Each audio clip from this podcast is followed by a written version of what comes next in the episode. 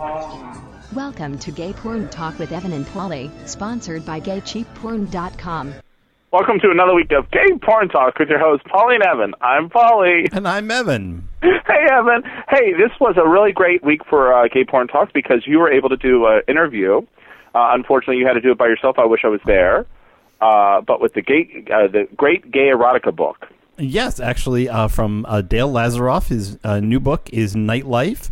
Um, and we have excerpts. Uh, if you have the enhanced version of the podcast, then you'll actually be able to see some uh, pictures, uh, and in, in, addition to just the cover, so you get a sampling of his art. And we have a, a really great interview. Talk about a lot of different uh, gay erotic artists. Uh, and spend time actually talking about what he does because he's a writer editor. He doesn't actually do the drawing; he actually comes up with a story, hmm. and and sort of the whole process. We talk about Alan Moore, who, who of course you love from V from Vendetta, and mm-hmm. uh, so it's it's a very interesting conversation with with some dirty pictures, uh, drawings in there. So, um, well, without further ado, uh, we'll just go to it. Well, thanks. Uh, this week we have as our special guest uh, Dale Lazarov, uh, who is the uh, writer and editor of uh, Nightlife, and he was nice enough to send us a, a copy uh, of his new book that's, uh, I guess, already been published in, in Europe. Is that is that correct, Dale? Yeah, uh, it's today's the uh, release date in Europe, and it should be here in the next week or so. I know that folks are getting it in the East Coast already. Oh, and and and uh, let's just let's get the commercial aspects out of the way first. So, if somebody wanted to, to buy your book, let's say they've listened to the whole podcast. Don't don't stop in the middle, but they they listen to the whole podcast. They love the, the, the couple illustrations that we have. Where would they go and buy your book? Well, Amazon is your best bet online. Uh, in the real world, uh, generally big city independent bookstores and gay bookstores carry my stuff. Uh, uh if you go to like a big city comic book store chances are that it's unlikely. But say if, if it's a store that carries gay erotic comics, it's very likely that they'll have it. Like here in Chicago, you can get it at Chicago Comics and Quimby's because they both carry uh, uh, yeah, they have a, a dedicated section for erotica. And uh, since I live here, I bugged them about carrying it, so I know they have it. Uh, but yeah, you know, it's it's because of the kind of the work it is. It sells mostly online. Uh, but you can, but it's very easy to order if you prefer to give your business to a local independent bookstore, uh, because we are distributed internationally uh, by major bookstore distributors. We're not stuck in you know the circuit of comic bookstores that you know where you can only buy Wonder Woman. Uh, so so if it, it's not going to take a lot of trouble if people prefer to get it uh, in a uh, in a brick and mortar store. But Amazon widely available but most likely, probably, if you if you went and sought out your local gay and lesbian bookstore, if you still have a local one, uh, they would probably have it.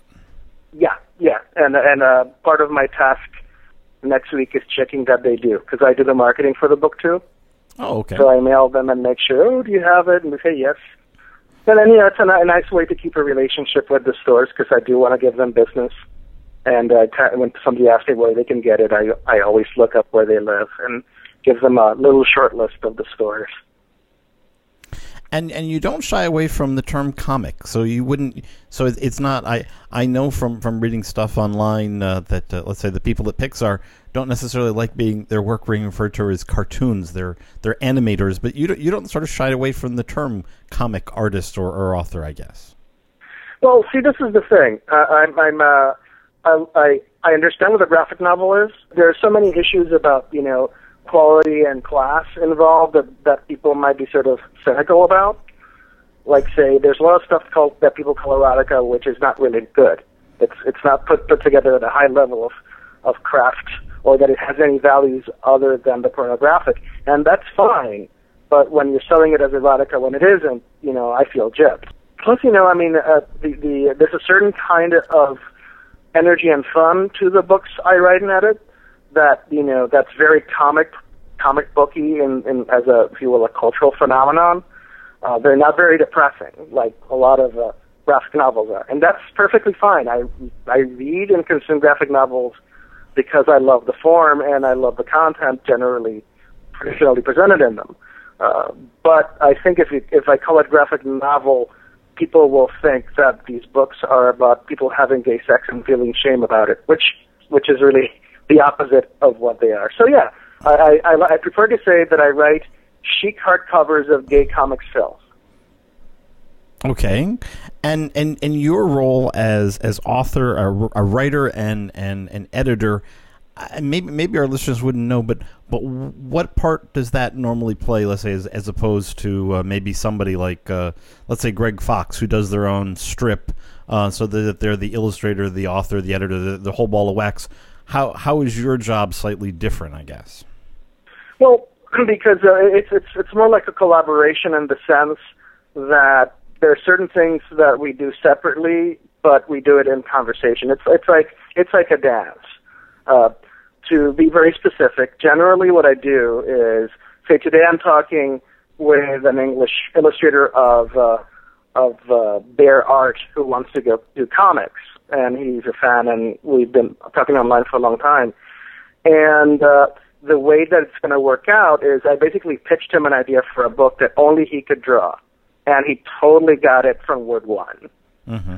Uh, I gave him the title and the main th- the, the idea for like two of the stories because generally I do three to have a variety of protagonists uh, rather than you know I am doing some one, uh, a single couple books and one like a small group of people book but those are 64 page books. When I'm doing an 80 page book, I try to have three stories. Mm-hmm.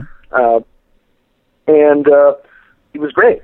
So basically, the first thing is try uh, think of something that the artist wants to draw. Uh, the second thing would be uh, I basically script uh, the story. Uh, earlier on, when I wasn't that you, making the transition from writing prose fiction and poetry into comics, I, I wasn't as adept at it. So my first collaborator, one of the stories helped me expand it. I still did the full script, but it was with feedback from him. Uh, but then, since then, I, I pretty much got the, the uh, how to do uh, 24 page script for a story in one of the books. Uh, basically, I imagine it. I imagine the page in my head, and I write a transcription of what I see in my head. Since I, I know comics really well, uh, I kind of give the art artist a breakdown of how the panels look on the page and how they flow. They're free to interpret that and change it to improve it. Uh, and what happens in each panel. What I really care about is that the artist captures uh, the story and the character beats and the sexual choreography, if you will. Mm-hmm. If they want to take away panels from the page or add more, that's fine. Uh, because of the limitation of the book's length, adding pages can be a little tricky uh, and also because the craft of comic scripting and and uh, from from a purely narrative rather than illustrative position involves like what does uh, using the page flip or the two facing pages mm-hmm. in a narratively interesting way. Like at the last panel of the page on the right, usually, by and large, almost always asks you to flip over to the next page. Mm-hmm. So you can't end on a panel that's sort of vague or doesn't ask you to to see what comes next, right? Mm-hmm. And uh, you, then if you use a facing uh, image, it has to be something that, uh, uh, let's say if you have two facing pages, the right uh, hand page also uh, has to sort of ask, should sort of be in a relationship with the previous page so you can understand the meaning. If if uh, if it's in other words, if it needs a little more clarification. Um, like say in uh, in my second book, Manly, uh, you had one page where two characters are sort of uh, the implication is that they're discussing why they didn't hook up earlier because one of them one of the characters is a really shy guy. Mm-hmm. And the thing is, in order to get the readers to understand that what they were discussing, the facing page had to have the, the characters making out. So uh, in the reader's imagination, they are able to see how uh, one the one page leads to the other, and they fill in the information. It's not that it sounds like it's, thinking, and it's not because because people do uh, do read very instinctively, and and the and the storytelling is extremely clear in the books.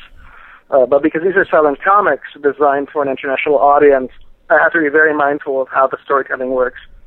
Uh, in a way that someone who can depend on uh, dialogue and captions to articulate subtleties in the narrative.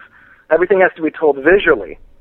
So I imagine the page visually and uh, and try to see it not only from the individual page, because each page is kind of like a paragraph. It has to have a point, but also how the pages relate to each other and how they face and how they flip from from right to left hand. Uh, so so it, it, it's a level of craft and narrative skill that I really enjoy using. For me, it's a fun, creative, and satisfying game in itself. Uh, then what happens is I give the script to the artist, and by and large, most artists will do character designs first. Actually, that's all of them have done character design first, and I give them feedback on what isn't working for me. By you know, by and large, they get it right on the first try.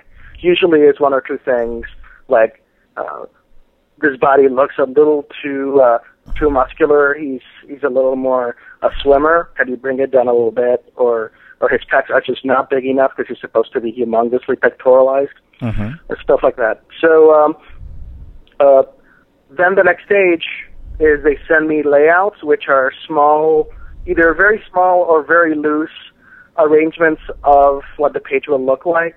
I mean, it's not fully illustrated. It's kind of like drawn, so you know where the bodies are in space, and and uh, and and to get sort of the feeling of the page. Uh, by and large, that stage is really, you know, basically just telling them, you know, I really can't follow how this panel follows the other, or or uh, the the the bodies here seem kind of to to to to be to be kind of banal, you know, not banal. Banal is not a word I would use because it sounds kind of. I think it, it like there, there's like say that it doesn't look very exciting uh, the way it's laid out. Can you try it again? Uh, and so on and so forth. Uh, but by and large, the people I collaborate with are extremely skilled, and uh, it's just you know fine tuning the storytelling at that stage.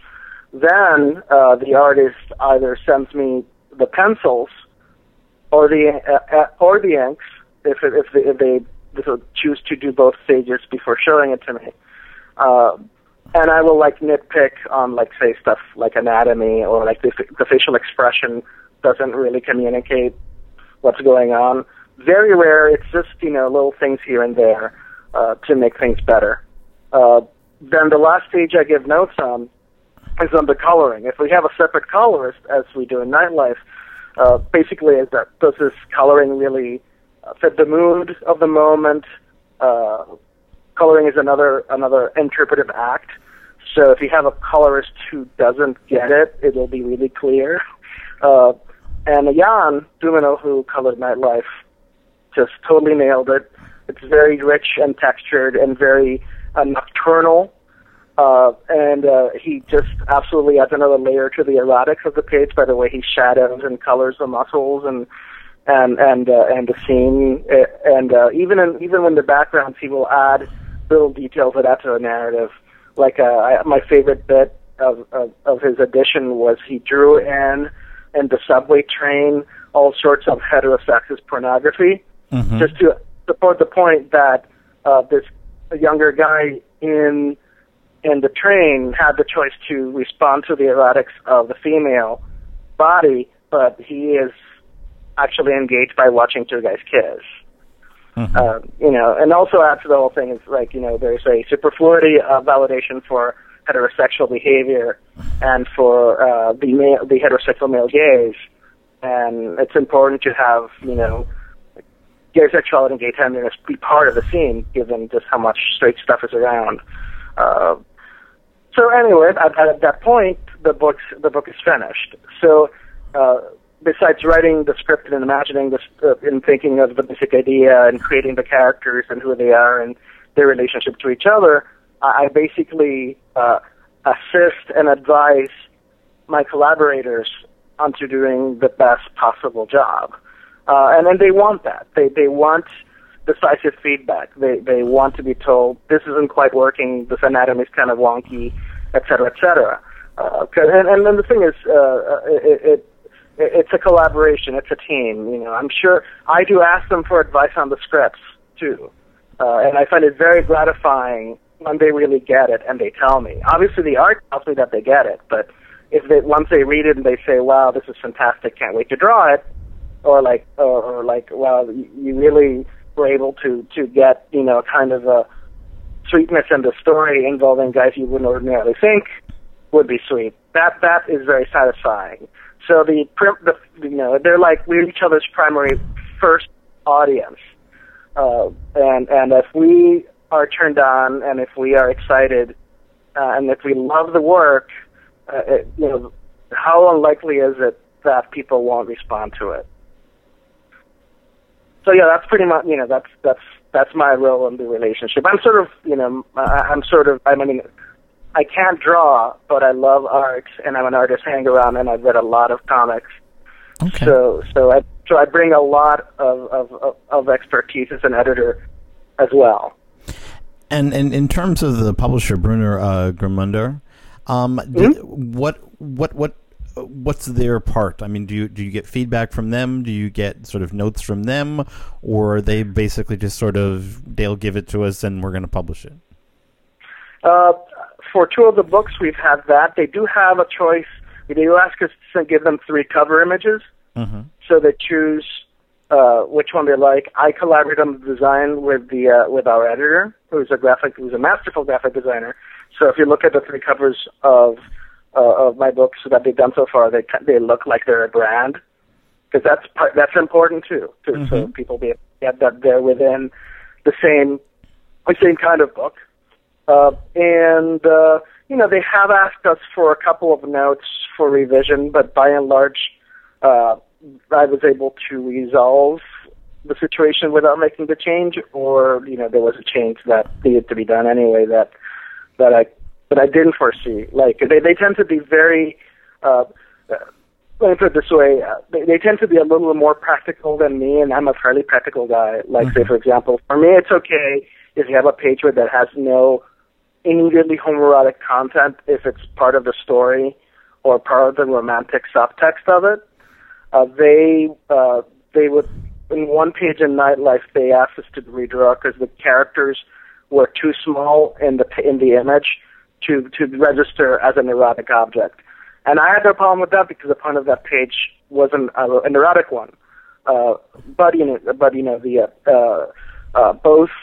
Uh, luckily, both uh, Bastian and Jan were available to redraw and recolor that page, so we were able to stick it in in the book uh, right before it went to press. Uh, one thing, uh, I, and maybe you've sort of touched on this. I what I the, one of the senses that I sort of got from looking at Sticky and Manly and Nightlife, uh, your three your three books with um, the same publisher, is that you, you you're not really sort of using any sort of uh, thought or speech balloons at all. Um, I- guess I assuming that that's sort of conscious. Is that because of international, or is that because of a stylistic uh, decision? Well, the the the, I mean, it, it fulfills two functions. Number one, it, it you know it saves us from having to go through the trouble of getting multiple editions in different languages, uh, which compounds the major problem, which is I do not want to write bad point dialogue. Right. Um, and also, when you have dialogue, that creates certain demands in terms of the non-sexual scenes, and it's much easier and much more compact uh, to just leave it implied. Like, say, uh, the one thing I don't want to write is like two guys talking in a coffee house because that's a standard indie, indie relationship-oriented romance slash romance comic, and uh, I can have that happen in the story without me ha- without without me having to spend a lot of time with it and let the writer, sorry, let the reader invest the story with that content. Uh, and, and since it's to be that way, I might as well write to exploit the uh, uh, to exploit the situation where where the reader is dependent on to to give words to the images if they want to. Uh, I mean, and most people listen to porn with with the sound off anyway. So, and beside, and you know, Tom of Finland, for example, wrote uh, comics without dialogue or captions, where everything was told through facial expression and body language. So it's not like I'm doing something extraordinarily out of the realm of possibility.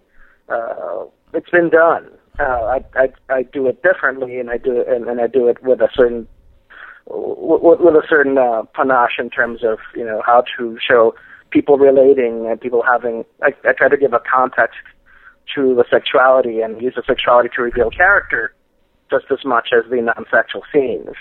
Uh, but as a friend of mine, the setup is really important to make you feel that these are people having sex and not just bodies.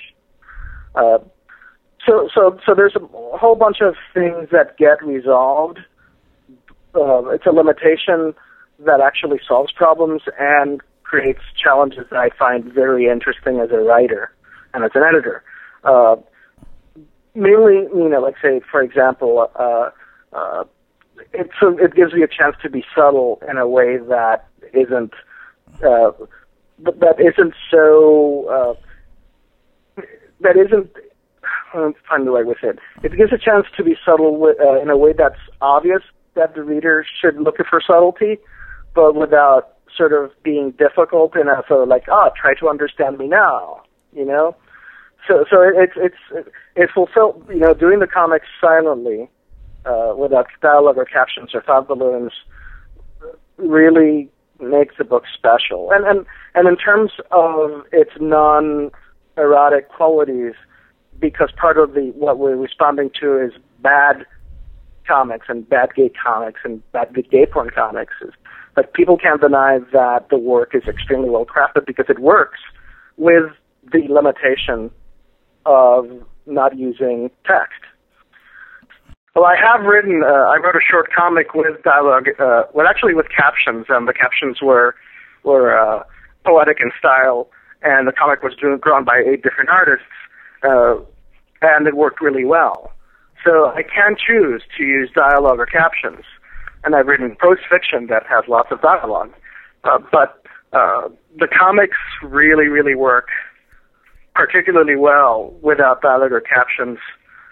So you know, it's an easy choice for me, and I don't foresee myself being unable at some point to not write gay erotic comics without dialogue or captions. Uh, so you know, it's a it's a limitation, and for me, it's also a, an opportunity. Okay, I, I did see that uh, from looking at your online biography, you're you're planning to do a collaboration with uh, Miyoki.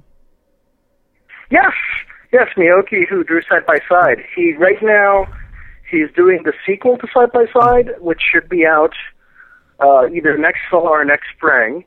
Uh, the, he he contacted me a about a year or two ago, uh, and I was like delighted because I I'm going like wow, an artist of your caliber is asking me to write for them, uh, and uh, but because of you know we all sort of do this for love on our spare time. Uh, he has a full time job as an illustrator, and he does his own stuff.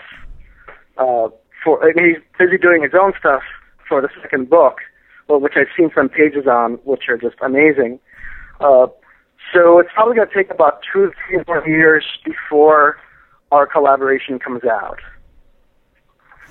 Uh, is so I, I guess that, that sort of leads to another question, which are, are is there sort of uh, is are there particular artists that you gravitate towards looking at at Sticky, at Manly, at Nightlife, and and the work at uh, Stephen Mc, uh, MacIsaac and Amy Colburn and, and Bastian Jonsson? They're all similar but but different. Are is there a particular artist that you gravitate towards? Well, I gravitate to people who are able to uh, uh, who have who are able to draw expressive characters uh, that are still very hot and, and anatomically correct. Uh, I would say that if you asked me to work with an image style artist from the uh, late early '90s, I would run away screaming because that's the last thing they do. Uh, they they're not very good at any sort of uh, subtlety in facial expression or in body language. So uh, if you if you were to say uh, if, if someone who weren't able to do that, I would say uh, you know I would love to write for you, but perhaps it won't work for this kind for the kind of stuff I'm doing. Um, say if someone who draws the exact same body type over and over, that's also someone who I would say, well, you need to sort of vary things for me for it to work for me. Um, and uh, all three are very good at doing multiple body types, mm-hmm. and they're good at facial expressions and and uh, and and uh, acting. if you will. They can act on the page in a way uh, that's essential for the material to work. Um, so I would say that it, that's a quality that needs to be there. Uh, also, someone who's was able to work within their mode of illustrator without depending too much on the cliches of their style.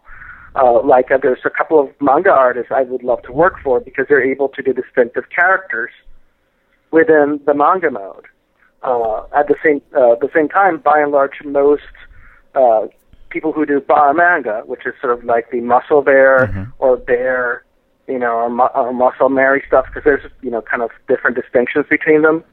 Uh, who can who just use the standard manga expressions. They have this very anatomically perfect body with a face that looks like he's six years old. hmm That really just doesn't work for me. Uh, I mean, yeah, you know, I, all my artists have their own sort of origins and the kind of uh, uh, you know toolbox of of, of of things that they use from their traditions.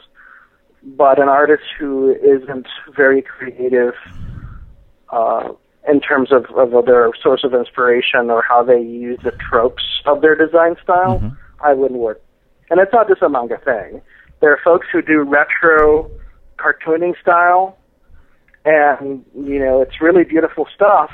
But I don't think it would work in a narrative form. It works in pinups, but in narrative form it would require a lot more subtlety of expression. And in better, for better or worse, my stuff has a certain kind of slice of life quality. So, uh, so the, the, the level of uh, abstraction and cartooniness needs to be still work in a in a fairly more realistic character-based context. Uh, I mean, uh, Steve's style is traditional slice of life indie comic stuff, so there's no problem. Amy is uh, very manga and Disney, but she was able to sort of project a certain uh, quote unquote realism and how the characters interact, even though it still has that sort of flavor to it. Mhm. Uh, so she worked perfectly. Uh, Bastian, Bastian is very much, uh, you know, Marvel in the early '80s, with a lot of. Uh, so he's able. He does really dynamic art. Uh, with a with a lot bit of a of an influence out of the '60s illustrators, and in the way that his pa- his panels design and his the way he has people in space is very dynamic. Uh, and but you know he's able to do characters that look like people, even though it still has that sort of you know '80s Marvel superhero flavor to it. I mean, it's I'm I may be misdescribing it because it's a lot more realistic hmm but still, you know, you can the the John Byrne in him is is really you can taste it when you look at the pages. I agree. Um, do you have any interest in, in doing animation? Oh, you know, uh, if uh, uh, Batman Brave and the Bold called me up and asked me to write for them, I would quit my job. Uh, I love animation. Uh, uh, you know, it, it's it, and I love. Uh, you know, I, I love the arts in general, both high and and, and popular. Uh, I would now specifically doing animation in terms of erotic art. Oh, that's uh, just the level of work and the level of how much you would give have to give up in terms of uh, of the quality of line and the background design. It's like it's like you know if you compare uh, Super Friends to the actual '70s DC comics, Mhm. the level of quality is really obvious. Right. Uh, and that's because in order to say, in order to keep it within a reasonable budget, they have to cut corners. And I, if somebody said, "Oh, we'd love to do an animated version of uh, of Manly," uh, actually, uh, it's conceivable because the art is is uh, cartoony and Disney. I mean, and I don't mean that in a bad way. Mhm. It, it's it's a it would lend itself much more to adaptation than nightlife or sticky. Uh, I would have to say uh, how much how how much do you uh, could do you need to simplify the characters and and uh, what uh, what quality of the artists are going to work with, uh, who's is going to be marketed to. Uh, will you have time to spend as much time, you know, as the sto- as the book does on character stuff and on sexual choreography? Because imagine, uh, I mean, uh, uh, we're talking it would require to be just to get the way the sex is represented in that book will require uh, anime levels of complexity in terms of how to reveal the movement and and frame the situation, the camera movement, etc. Mm-hmm. Uh, so I would say that uh, from a purely practical point of view, is it can be done. Uh, would it be awesome? Yes. Okay. I, I'm not sure if you heard. I, we probably a couple months ago I did a review of um, of a German uh, video uh, drawn to fuck, um, which was uh, from Spritz uh, video. Which actually the, the, the, the, plot of the, the gay porn movie was sort of the, the a guy going in and buying uh, this comic book, and and you'd sort of you'd have um, sort of images, quote unquote, from the comic book that would then sort of morph into into live action, which, which was very very interesting. Oh, I, I, you know, I hadn't come across that, so I should check it out. It's it's it's much more uh, simplistic, and it's sort of the Ken Burns sort of you you're going over still pictures in order to sort of show the motion, and then they sort of. It, it's interesting from the, from my review. I said that uh, the interesting thing was that you you sort of saw these as sort of uh, drawn as, as sort of caricatures as comics, and then we sort of transition to to the actual boys or, or, or models or men who are there. And it's that, that interesting, and they also allowed him to do some things. In fact, there was one scene where there was somebody who was um, on a windsurfer who crashes into a ship, and that's sort of the setup for for the the porn. But you know, to show that would have been very difficult on film. Whereas putting it there from the comic book form, you, you got to see it, and then we just sort of looked at the after effects. Yeah, well, you know, one of the benefits of comics is that there's no limits in budget and uh, special effects. Uh, so, so you know, of course, the artists, you know, complain that I give them crowd scenes, but part of the part of the thing is is I want to show people relating in a social context, uh, and, and that's in a, with a sense of unity because that part adds to the romance and adds to the slice of lifeness. Uh, I mean, I, I, imagine having to render that in animation. Mm-hmm. Uh, I mean, it would be just a whole bunch of shapes drawn in gray in the background, like in really bad '80s cartoons.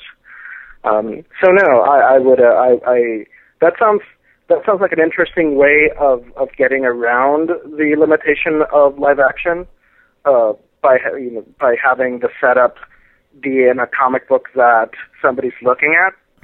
Uh, I, I wouldn't, you know, uh, doing something like the Watchmen uh, animated comic. Mm-hmm.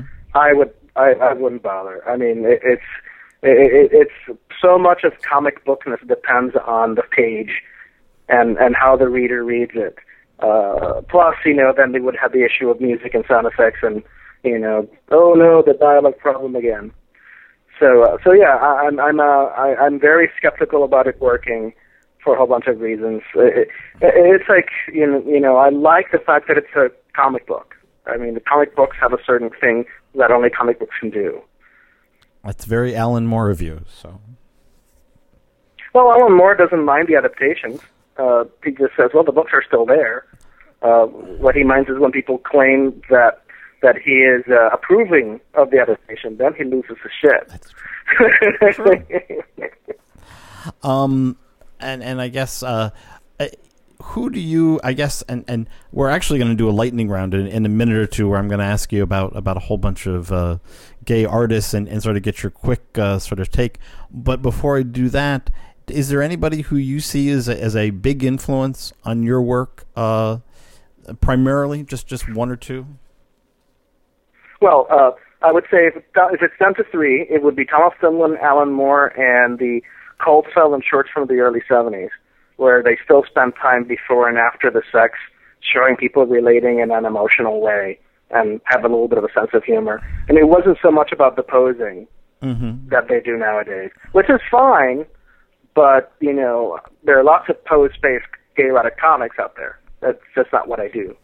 And and those a lot of the Colt stuff have been re-released under DVD, which is really great because some of these things that came from sort of the eight millimeter um, are, are really very interesting to see now. Yeah, I mean, uh, and, and even I would say there's my favorite one wasn't even done by Colt. It was done by another company called Zeus, not to be confused with the Zeus that does the S and M stuff. Mm-hmm.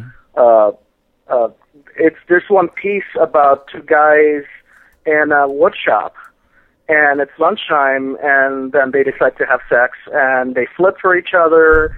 It's very, very playful, and even though there's a bit of an age differential, because one of them is you know in his early 30s and one is in mid 20s, Mm-hmm. and and they're kind of one is clearly more daddy than the other. There's no none of that power play shit. It's very friendly and fun. And then, you know, after they have the sex, we have this wonderful scene where they ex- where they exchange just this absolutely radiant, sweet smiles with each other. And I'm going, wow, that is just absolutely wonderful to see in porn. Uh, so that's certainly an influence just as much as, you know, uh, the Tom of Finland guy smiling while having two cocks up his ass. Uh, but yeah, porn that smiles is a big thing for me, both as a consumer and as a maker. Uh, in terms of Alan Moore, certainly the, the complexity of, of his storytelling and how he's able to take something that's supposedly uh, mediocre or crappy and turn it into something really magnificent. Uh, not that I'm, not that I could even get to some of what stuff he's done, uh, but but uh, but yeah. Uh, although his porn is far more cerebral than mine, I'm a fact.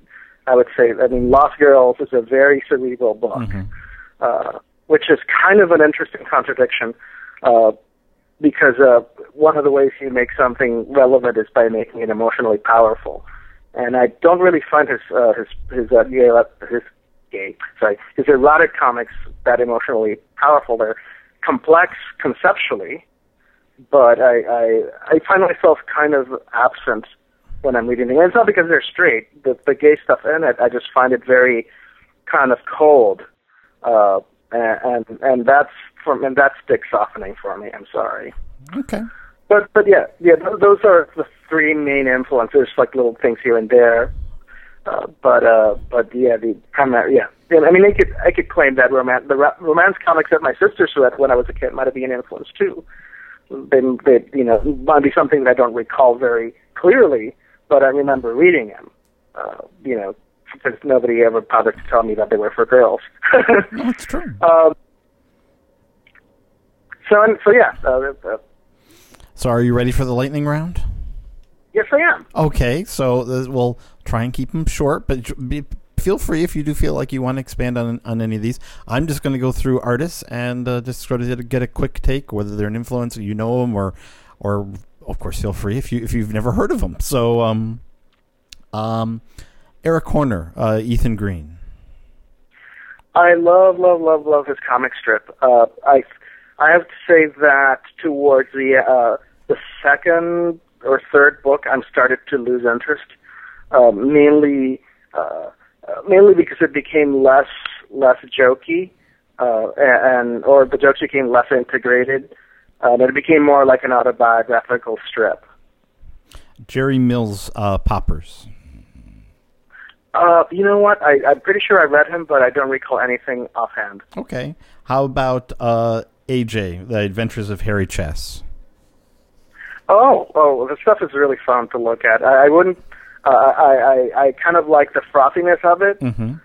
and at the same time, I don't think I could do that level of frothy. But I do appreciate his his uh, his uh, uh, lightheartedness.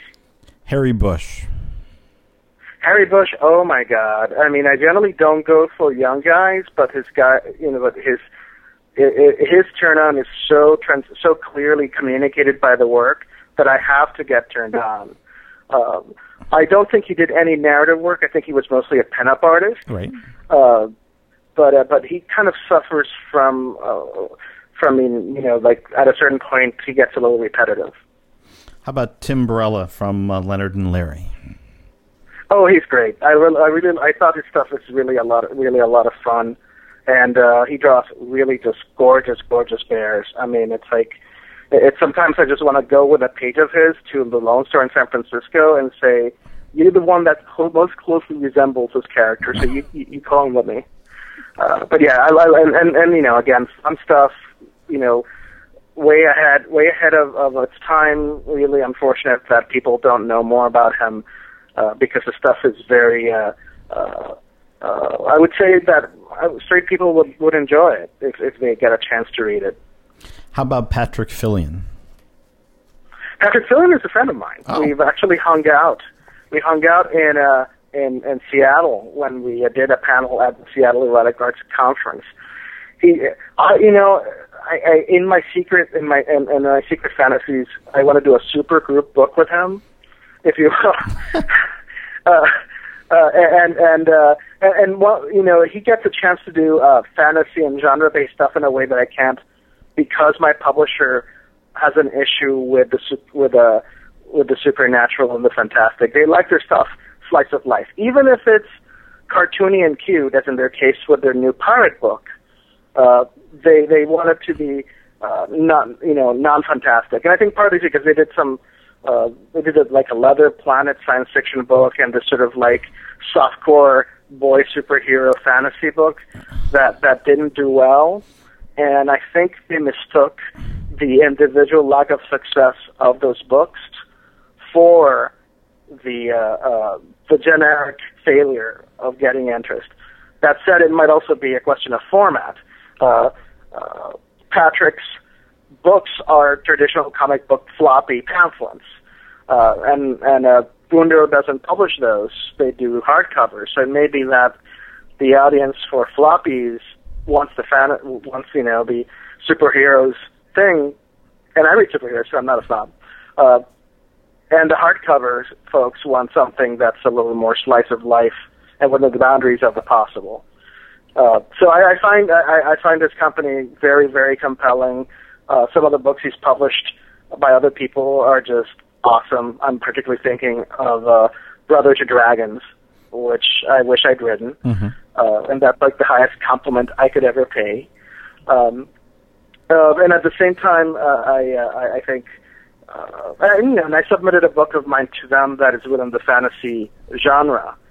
So obviously, I would love to work with Class Comics given the opportunity.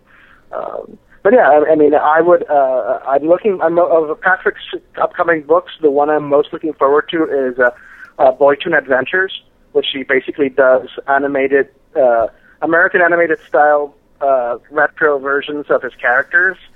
And since I really love that style, I really am looking forward to it. Okay. How about uh, Jared Donnellan? Uh, what what has he done?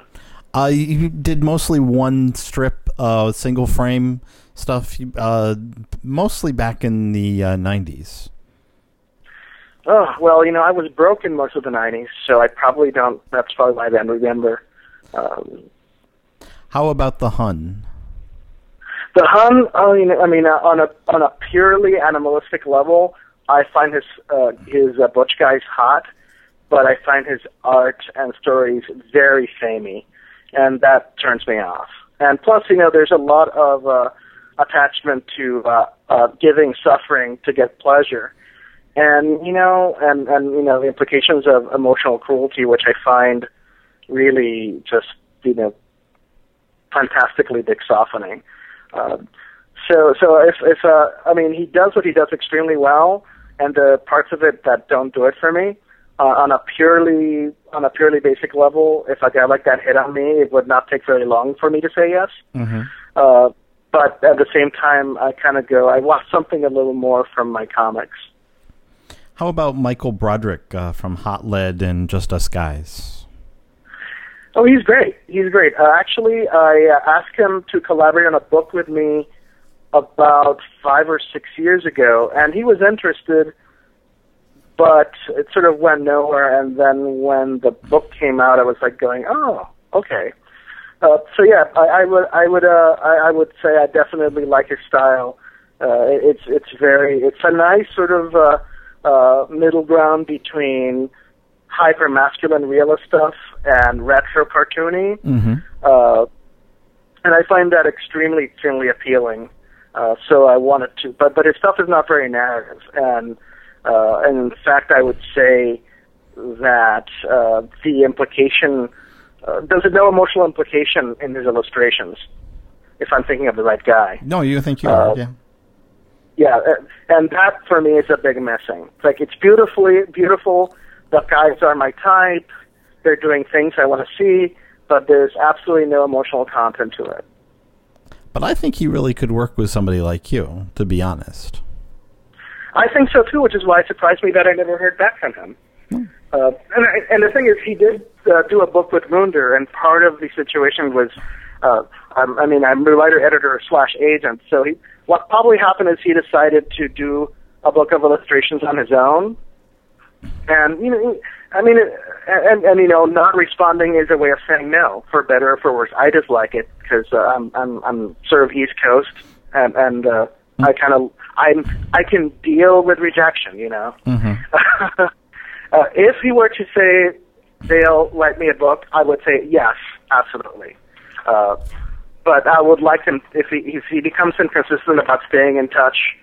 I would probably just say, you know, let me just give this script to someone else. I only got I've got two more. Uh, Yes. Uh, one is Greg Fox, Kyle's Bed and Breakfast. Yes, I, I enjoyed Kyle's Break- Breakfast a great deal. Uh, I, again, you know, I, I again, it's, it's like it's a very own specific genre. They're kind of, it's it's sort of like the the uh, Jock Mary Worth, as I like to say. Uh, I couldn't write it. I wouldn't be able to write it myself. Uh, and and I enjoy it for what it is. And I think his guys are very cute. He himself is just awesomely nice. And if we ever had the chance to collaborate, I I would work with him. But you know, he writes an edit, uh, he writes his own stuff, and and he does something very specific. And I imagine that given the pressures of having to come up with scripts at that rate, he wouldn't have time to work on something with me. Okay, and and last but not least, uh, Brad Parker. Brad Parker, uh, can you remind me what is it that he's doing? Uh, Brad Parker uh, did. Uh, he had a, a book out. Oh boy. Um, he also did uh, stuff. I'm trying to remember. He did Jason. Um, a lot of single strip stuff. Oh, oh yes. I, you know, the thing is, I keep think I make the mistake of thinking he is Jason, uh, which is funny.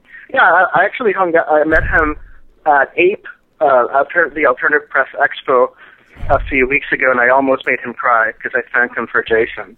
I, I definitely, you know, love love his uh, sort of like sitcom Archie gay comics, which I've been reading since the '80s. Uh, so I was very pleased to meet him, and and you know, I mean, people, I mean, it's hard to do it now. Imagine what it would have been to work on this stuff in the '80s, Mm-hmm. um, and, and you know, and, and he's still doing it.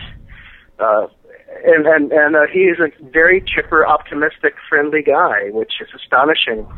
But, but yeah, I really, I, I really love his stuff, and have, uh, and you know, I, I I'm glad to have met him and have signed copies of it now. Wow. Okay. Well, I, that that's that's basically it for me. Any any sort of uh, closing remarks and uh, or, or reminders about uh, nightlife you want to leave us with? Actually, I would love to hear your opinion about nightlife. Oh, I thought Nightlife was was absolutely great. I thought it it, it worked really well. Um, it's uh, I, I think everything the entire point was was across without any sort of uh, captioning or or you know balloons. I, I thought that it was it was interesting all the pairings. I thought it was uh, a very interesting style. Um, uh, I would certainly credit uh, Bastian Jonsson uh, as, as sort of giving it a particular look. And you talked about the fact that Jan uh, had um, it, does have sort of a dark look, which I think adds to sort of the the ambience of the entire book. Um, I, I think it's very erotic. I think that there, there for a lot of our, our listeners who may uh, sort of come here for, for porn reviews and sex toys, they may not. I don't know. Maybe they're not as open to uh, erotic art as as something that would make them hard. But I think for a lot of them, they, they are, and I and I, I certainly on that level, I would greatly recommend the book. So. Well, thank you, thank you. I, I'm glad to hear it because uh, uh, people who, who who are able to get this at a at a much more deeper level are are rare, and so I really uh, appreciate your your appreciation. Oh, you will. But Absolutely, and as I said, I'm I'm I'm a fan of yours and a fan of of, of all the different, uh, actually all the different artists that we talked about, and including the lightning round. So, um, and I, I think it, it's it's terrific, and I look forward. Uh, I know from your online profile that you're going to be doing a sequel. Is that right? Yes, yes. Uh, the scripts were written the last few weeks. Uh, you know, it was really cute because Sebastian just sort of suggested, flirted that he would do another book with me, and in a in a very coy and amusing way via email. And I just said, "Well, sure. Well, this is what I'm about to do for the next uh, for the next book." And you know, I wrote the scripts in three weeks, and they're all done. And and he always sent one character design, uh, and it's amazing. So so, uh, but you know, right now we're both focusing on on promoting the book, and he's off on vacation for a little while too. Uh, so I don't I don't foresee uh, me starting to get pages on it uh, for maybe another month or so because you know they have huge long vacations in Europe. Mm-hmm. Uh, but yeah, but yeah, I'm I'm I'm very I'm very pleased to know the book, and it's going to race it, it it you know just from the scripts alone, you know one of them has is like is a 32 page story that has 10 pages of choreography of erotic uh, stripper dancing hmm. uh, which is going to be so awesome to see drawn. Uh, so because I, I thought, you know, yeah, the the happy stripper story is, is part of the cliche, and I wanted to actually show an articulated stripping scene that that shows, you know, how the uh, the uh, an audience member gets hit on by the stripper in a, in a very kind of a cute and and very hot, and it's it's it's a it's it, it'll it'll I don't want to spill any more beans. Okay. Uh, and uh, and the uh, second script for Nightlife 2 will have a differently abled character, uh, a paraplegic, and I researched paraplegic gay sex for it too. So I'm very, very excited about that. Just to say, oh, I did the first one. So, well, well, thank you so much. I, I, I, really appreciate it and, and taking all the time to sort of talk about the entire process that I think a lot of our listeners may not have known. Um, and uh, I, I, will uh, wholeheartedly say go go pick up Nightlife when it comes out, either on Amazon or at your local uh, bookstore. Thank you. Thank you. Oh, those guys are fast!